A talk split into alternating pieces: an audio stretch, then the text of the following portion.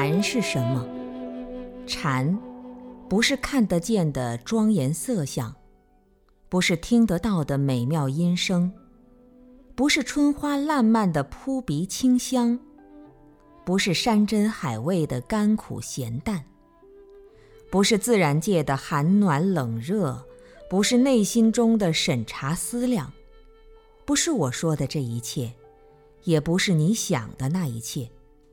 总之，在这个世界上，什么都不是。什么都不是禅吗？不，禅是心，禅是静，禅是无心，禅是无静，禅是无语的妙语，禅是无情的至情，禅是无理的真理，禅是寂静的温馨，禅是心行处灭的安详。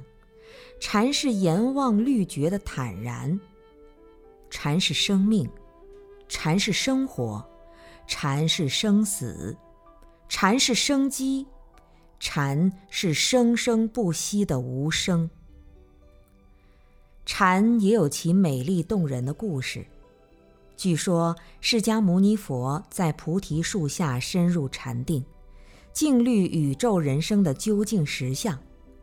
于那年的腊月初八夜间，看到浩渺无际的天宇闪烁着一颗清明澄澈的星星，触及无始劫来的善根慧眼，透脱了那层蒙蔽无数苍生双眼的无名轻纱，世界和生命便赤裸裸的显现，全方位的显现，没有前后左右，没有东南西北，也没有古今中外。一切时间和空间的界限豁然脱落，迷雾拨开了，光明普照大地众生，佛陀从此就成为了光明的化身。从此，这微妙的大光明藏便照耀着世间苦难的生活。至尊佛陀以其亲正的光明智慧和无限悲心为生活的内容。以其圆满清净的身口意三业感化人间。从古印度波罗奈国的鹿野苑开始，四谛、十二因缘、三十七道品、六度、四摄等，伴随着神圣的恒河日夜奔腾，学子云集，欢欣无尽，汇聚成无比深广的智慧海洋。在天地间渐渐地绽放出美妙绝伦的花朵。禅就是一束开在空中、无凭无据，却又永不凋谢的花朵。只有在你治好省盲、打开慧眼的时候，才能窥见它美丽动人的容颜；只有在你放下执取、离开它的时候，才能契入它那伟大的感动。有一位烦恼不堪、备受痛苦折磨的人，来到佛陀的跟前，非常诚恳地祈求佛陀能够帮他解脱。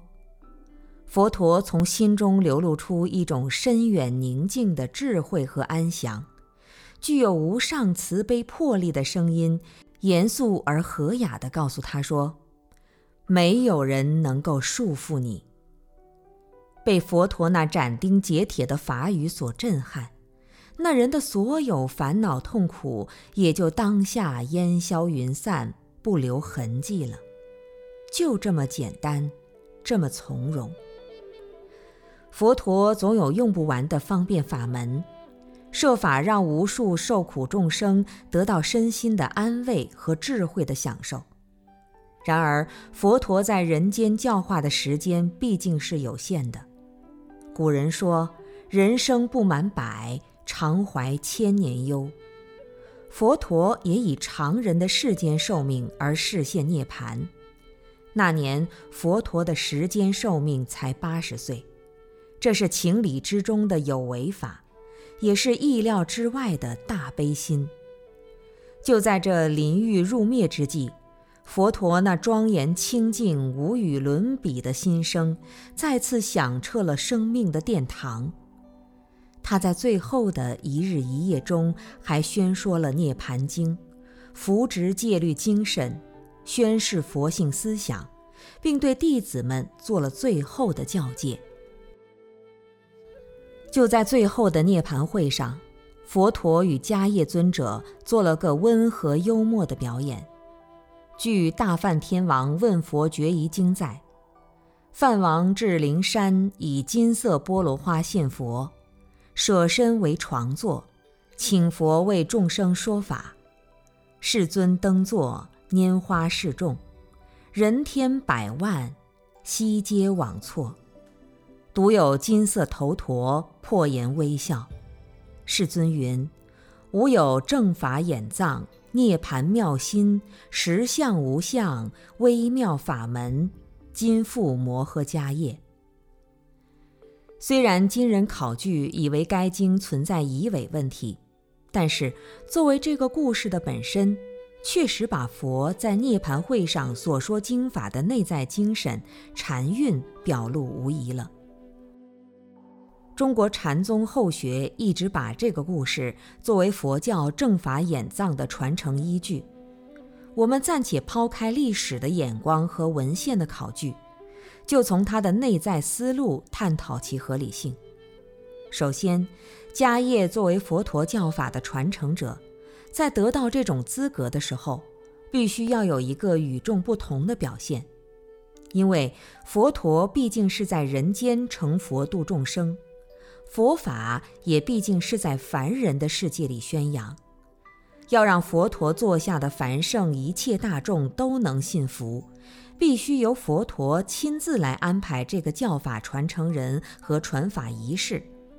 再说，佛陀的得力弟子非常多，都各有所长，其中能够独当一面的就有十大弟子。如果不借助某种特殊的方式选定传承者，恐怕其他凡夫弟子就要升起许多无谓的猜测和评论了。虽然大家对于佛陀的任何决定都不会怀疑，但是佛陀始终都把事项摆在第一位，照顾到更多的人的情绪，就如佛陀制定戒律也一样。总是在每件犯戒的事情出来之后才开始制定，而不在大家未犯之前先行制定。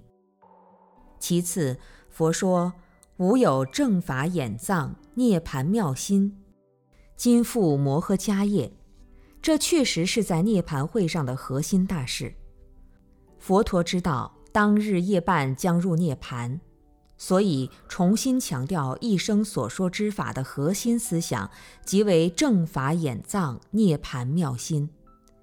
佛性常住之理的提出，赎回末代众生的法身慧命，一生教化大事完毕，末后一招，必须把如此根本重要的妙法托付给堪任大法之人。而摩诃迦叶恰好破颜微笑。又是常随侍者，心心相印，事事相通，圣教后继有人，岂不快哉？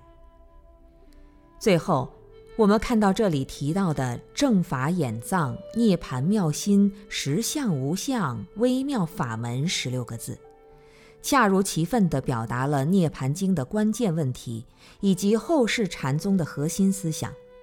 并且通过拈花示众、破颜微笑为契机，这是继《法华经》世间相常住的从相见性思想而来，《法华》开权显实，涅盘佛性常住，与此故事内容正是一脉相承，宛如福气。所以说，这个美妙的故事正好婉转清丽地素描了中国禅宗产生的思想根源。中国禅宗初祖达摩在少林寺面壁，神光为法断臂，疼痛难忍，遂祈求说：“吾心未宁，岂师为吾安心？”初祖说：“将心来，与汝安。”神光说：“密心了不可得。”初祖说：“与汝安心静。”神光急于言下大悟，遂传正法眼藏。少为二祖，二祖出道弘法，僧灿浑身得风疾之病，自感罪孽深重，前来祈求二祖为其忏罪。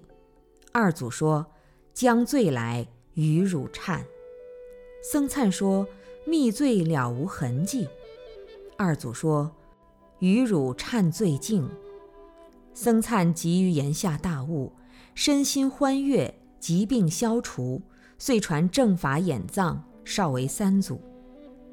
三祖广度众生，道信前来谒见，请意说：“不为别事，唯求解脱之法，岂施赐予？”三祖说：“谁负汝？”